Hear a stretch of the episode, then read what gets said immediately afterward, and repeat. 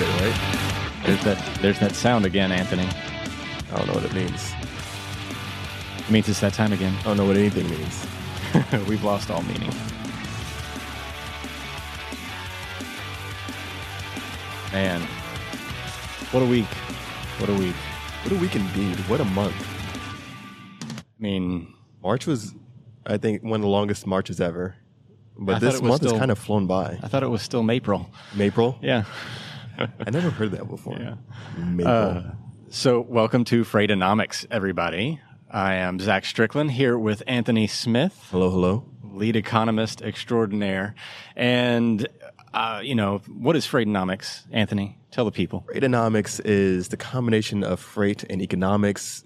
The supply chain and supply and demand, they coincide very nicely, and it tells a beautiful story when you deep dive, dive deeply in some of the trends, and whether it be in freight or in economics, it all kind of comes back together.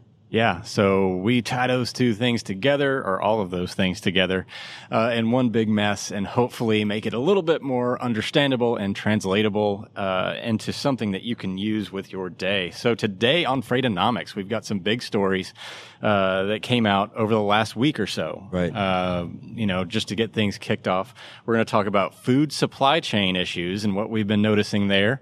Uh, some big things there. Uh, you know, is that a little bit of a overhyped situation? Maybe, maybe not. It could be something that's pretty amplified. We'll, we'll, we'll talk about that here in just a second. We've got some earnings reports that came out. Uh, Again, what to glean from those. We had Old Dominion, Saia, and of course Werner came out with some earnings. We're not going to do a huge dive on those. Check out Great Quarter Guys. They do a tremendous job with that. Uh, for, for that, but you know, it is, there are some things to notice, uh, from these earnings calls that we can apply forward. And again, what to take away from them. We might be a little bit early in the game to be celebrating some of these earnings. Uh, and on top of that, a lot of what we're seeing is capital expenditures. They're coming down. That's going to drive down a lot of prices in the used truck market. Class 8 orders way down year over year as well. Uh, both of those things are having an impact to the freight market in general. But Anthony, we had a pretty big release in economics. Something this week. slight, Yeah. something. No, just a It's minor a release. quarterly release called the Gross Domestic Product (GDP). oh, nobody needs to know about that. Uh, if you're an economist, you may have heard about it, may have been on the headlines, but yeah, we did have a GDP release for the first quarter 2020. Yeah. So let's dive right on into it.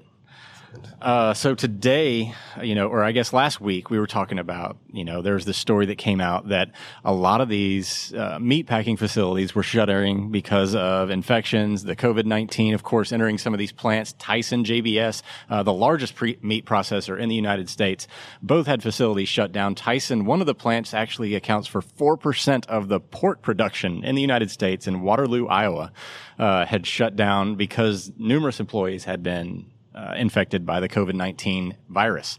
Uh, you know, this is a fascinating dynamic uh, looking at this story. Now, does it mean that everybody needs to run out and go and buy a bunch of meat? No.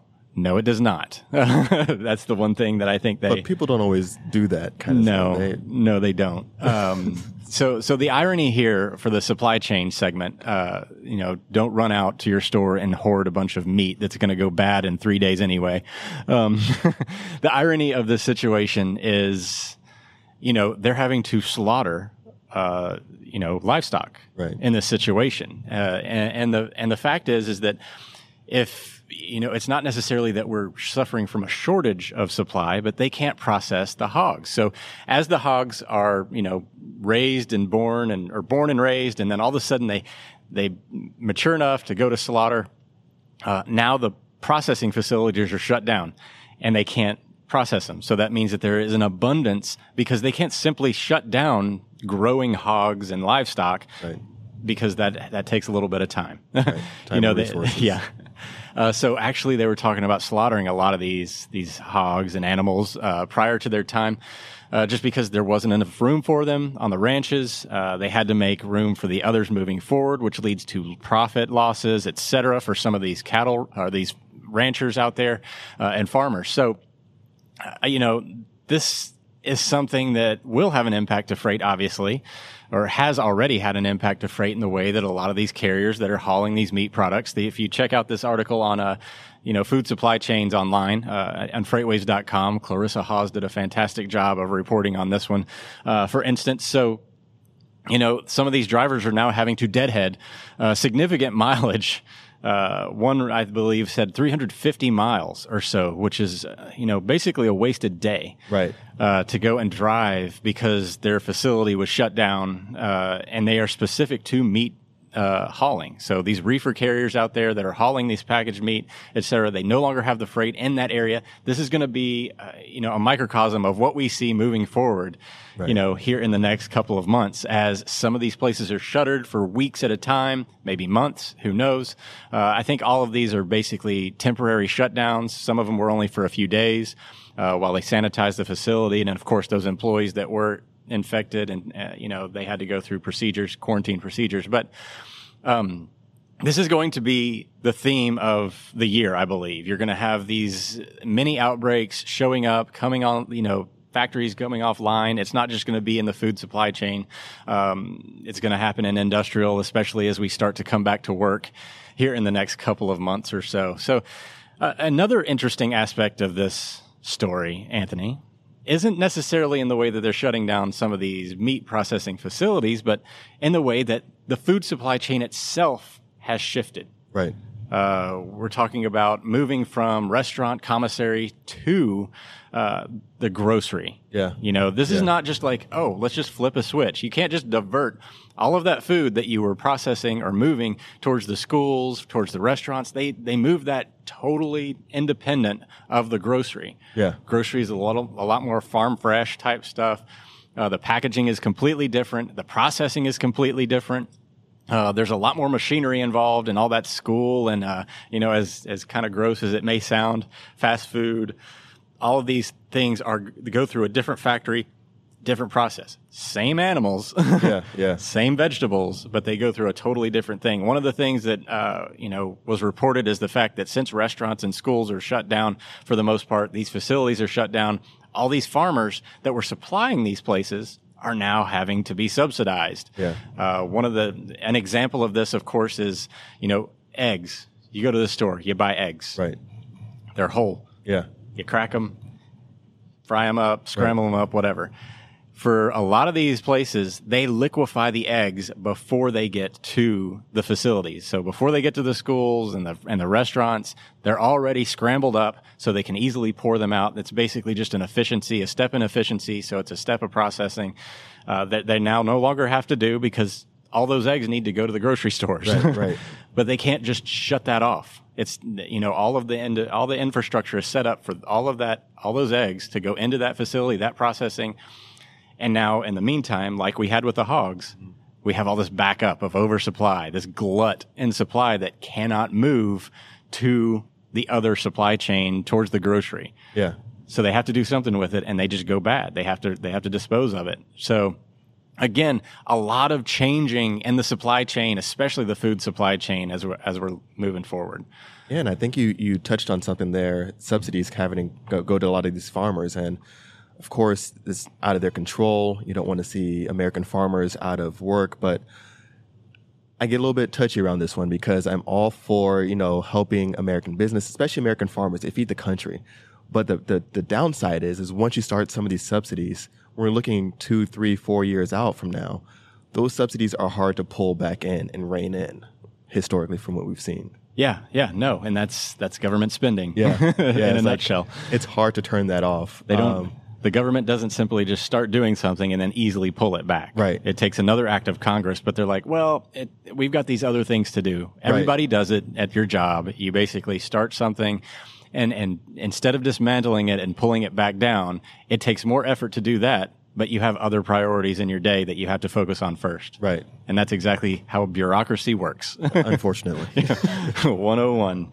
Uh, so yeah, so we've, uh, you know, the food supply chain situation is going to be an interesting one to follow. It's going to persist. Again, looking forward, how does this play out, especially as some of these restaurants are shuttered for good? Um, you know, what was the number? I think I heard as many as 70% of the restaurants will not come back in certain areas.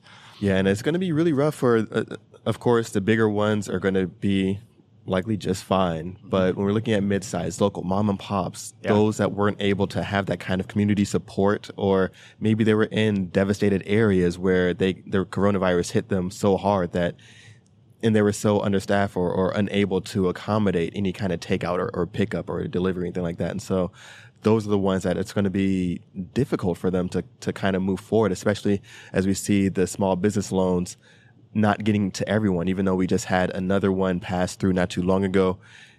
It's rough. And, and I know that uh, businesses were already in fear of it not being enough to uh, satisfy the demand for all the small businesses that missed out on the first round of uh, funding from the PPP. So it's going to be hit hard, and I think that's going to be the story throughout the entire country. Right, when we're looking at whether it's trucking, uh, retail, uh, f- restaurants, groceries, it's the the bigger, substantial companies.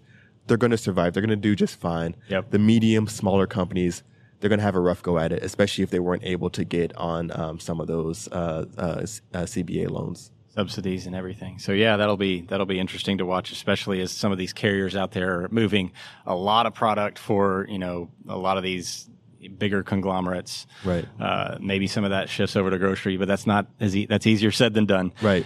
Uh, so let's move forward. Uh, you know, we had some big earnings come out. Like I said, not going to do a huge deep dive on these guys. The great quarter guys do a uh, do a tremendous job with that. But it, I, I think it's worth mentioning because that will also segue into my next uh, topic. Uh, so we had Old Dominion come out last week. Uh, They're worth mentioning because they are the largest or the most respected, I should say, not the largest. They're they're one of the most respected LTL companies in the United States. Their service obviously is, uh, you know, considered one of the the best. Uh, they are a pure LTL carrier. You know, you have other, you know, companies out there that aren't necessarily pure LTL. They have brokerages and other things like that, but Old Dominion focuses on LTL alone. Uh, we also had Saia come out with earnings, and they both beat uh, expectations. And both of them actually had improving OR numbers. Now, they weren't by a lot of OR. The operating uh, ratio, of course, a measure of the company's profitability, but also, more importantly, their measure of operational efficiency, which is extremely difficult to attain in an LTL network. Uh, you know, truckload carriers, of course, are just moving from point A to point B. Yeah. And they need to get their trucks moving, you know, consistently across the country. LTL networks are a lot more static.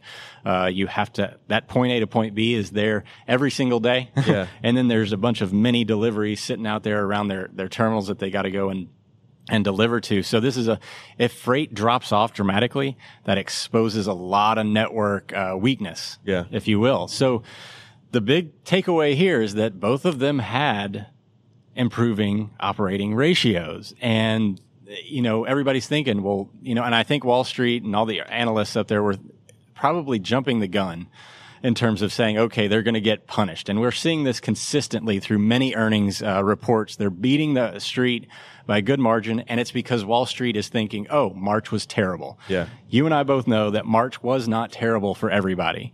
Uh, a lot of the small carriers got hit pretty hard, uh, but a lot of these larger guys, especially on the publicly, tra- if you're large enough to be publicly traded, Yeah.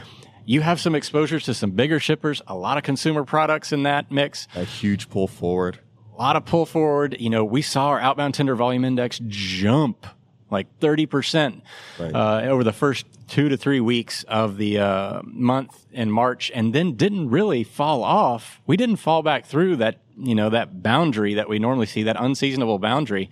We didn't have a year, negative year over year comp until April. Right. So during that, during the month of March, these carriers actually got a good boost. Yeah, so they're eating good. Improving revenues, which was a consistent theme. Uh, ORs going up maybe is a, that's a little bit surprising to me uh, in terms of the volatility. It's very difficult to manage surging or declining volatil- volumes in any sense. Um, so they they both beat their their OR expectations, but also it was a record OR for Old Dominion in the first quarter. Again, let's not get ahead of ourselves. They talk about how they, you know, we're seeing 20% declines in volume uh, year over year in April already as the month of April started. So not so fast uh, on the LTL side. The second quarter, again, like many of these uh, earnings reports, Uh, first quarter, not anything to get excited about. Right. They all remove their guidance for the rest of the year. Their capex expenditures, of course, are getting s- slashed. Um, they're not expecting a great second quarter. Again, I, I think we're just really seeing all that pull forward propping up this first quarter numbers. Uh, they may actually have made them better than they were. Yeah. You know, I wrote an article about this potential in my my last uh, chart of the week article. It comes out every Saturday about Yeah. how we were looking at, you know, these guys are probably getting you know a lot of cushioning, even though everybody else is suffering. Right, right. you know, in the month of March, we're all staying at home, but again, freight was moving. Uh, there was a report that came out uh, just recently that's you know said this exact thing: vehicle miles traveled, uh, you know, were up for a period of time in March. Yeah, so it, it wasn't it, it wasn't necessarily um, that bad of a quarter for freight. Next up, second quarter, we're gonna we're gonna see how that works out. Now, the next one uh, we had one of the obviously the biggest one of the bigger truckload carriers in the in the country Werner had some earnings come out as well. Uh, they showed increase in revenue but declining OR uh, year over year. Now this has been more consistent with the truckload guys. Their ORs did go down. Uh, I think we're seeing that is reflected in the inefficiency of the networks. You're having more deadhead miles a lot of short haul freight moving versus the long haul freight in March uh, so that makes things a little bit harder to manage uh, for them. Whereas, you know, the LTL guys are more set up to be a very one directional and they can handle that. They don't necessarily move all their own equipment. Right. Uh, so a lot of purchase transportation, moving those line haul moves from hub to hub. Whereas Werner and JB Hunt and all the bigger carriers out there, uh, they have to get those trucks back. Yeah. Old Dominion, Saia, they will use them to move their freight, you know, from point to point in the lar- in the longer haul moves. So uh, that that might be what we're seeing here is a little bit of pass through on those costs. And uh, Werner dropped from an 89.1 to a 91.5, uh, you know, excluding fuel on the adjusted OR. But again, a pretty strong OR nonetheless. Revenue increased uh, from 398 million to about 409 million. Again, nice little boost on the revenue. substantial. Uh, you know, significant uh, little drop, uh, little drive on the revenue. Um, they did well, and a lot of that had to do with dedicated. Their dedicated division did well. Uh, you know, just like JB Hunt's dedicated did really well this quarter, Is you know. So it's th- this is, you know, I don't want to say it, but this is probably as good as it's going to get. Yeah. Yeah. uh, for these guys for the at least an, another quarter, third quarter. I have no idea what's going to happen there, but again, there's uh, it is it is nice to see some positive news, Right. uh, amidst all of uh, you know the chaos. Uh, Wall Street probably jumping up now. Something that we did notice in these earnings reports, these headwinds that we got uh, from you know these guys was the fact that the used truck market was a significant. Uh, it, it really pulled some people down uh, in terms of sale of used trucks. The used truck prices have dropped off dramatically since this time last year. We're talking uh, fifty-eight thousand, or I'm sorry, upwards of seventy thousand uh, dollars for a used truck, a three-year-old model used truck. This time last year, uh, and now it's down all the way to fifty-seven thousand. So huge deflation Yeah, in yeah. the in the price that they can get for those used trucks. Uh, the four-year and five-year models were much worse.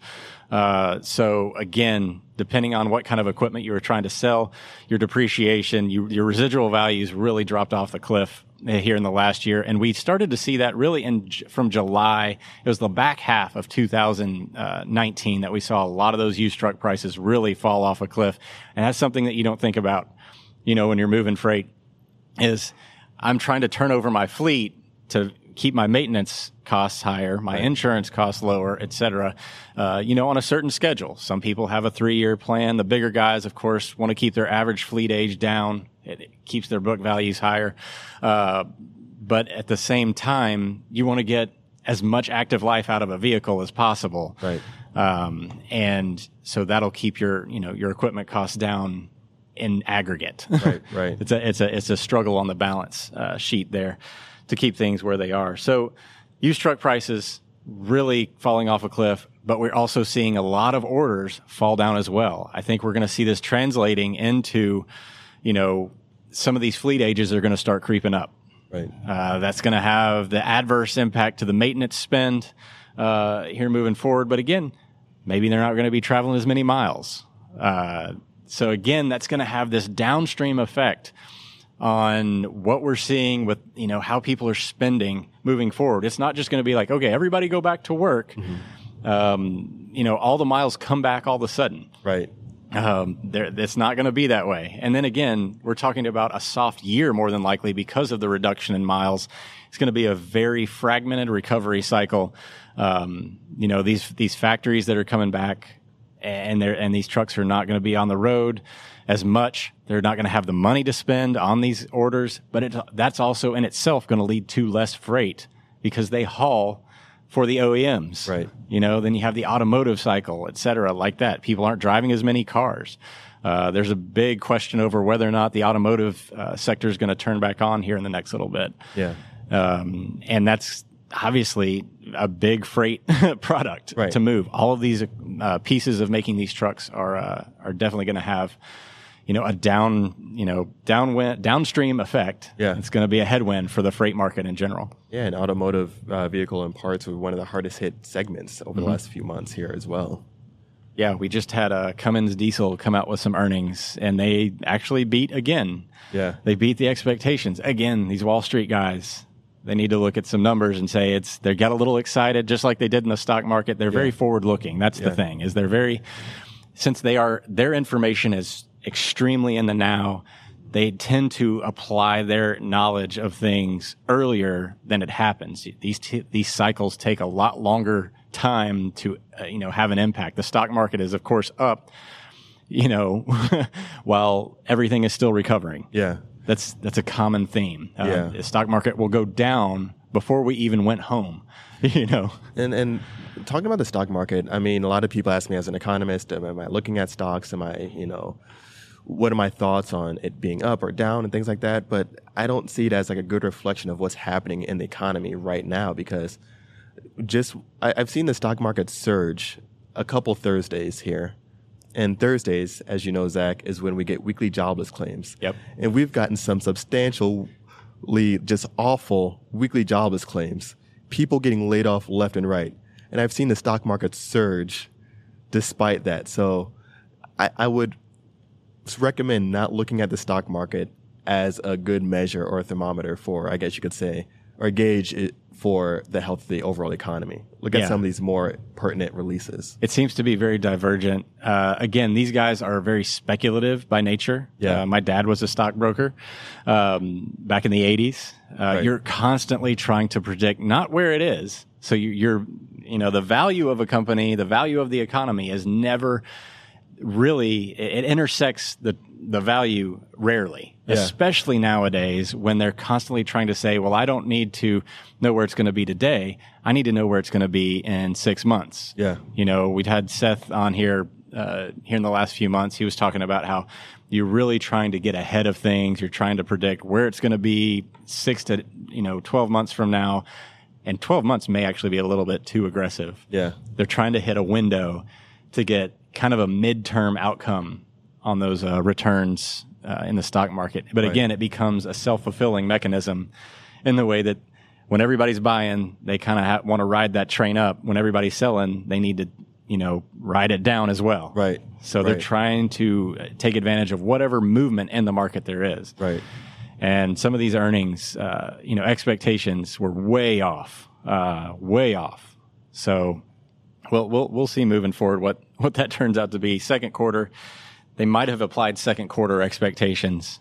To, I'd say so. to I'd the say first so. quarter. I mean, when we're looking at uh, the first quarter, I think everyone kind of expected, as they should, you know, a lot of shakeups throughout the economy, throughout the many industries. But um, most economists, most analysts are really expecting more of the hard hit uh, segments to really kind of prevail or show that coronavirus damage or the, the effects from that on the second quarter data. Yeah. And I think that's going to be huge, as you mentioned, uh, for the transportation segment.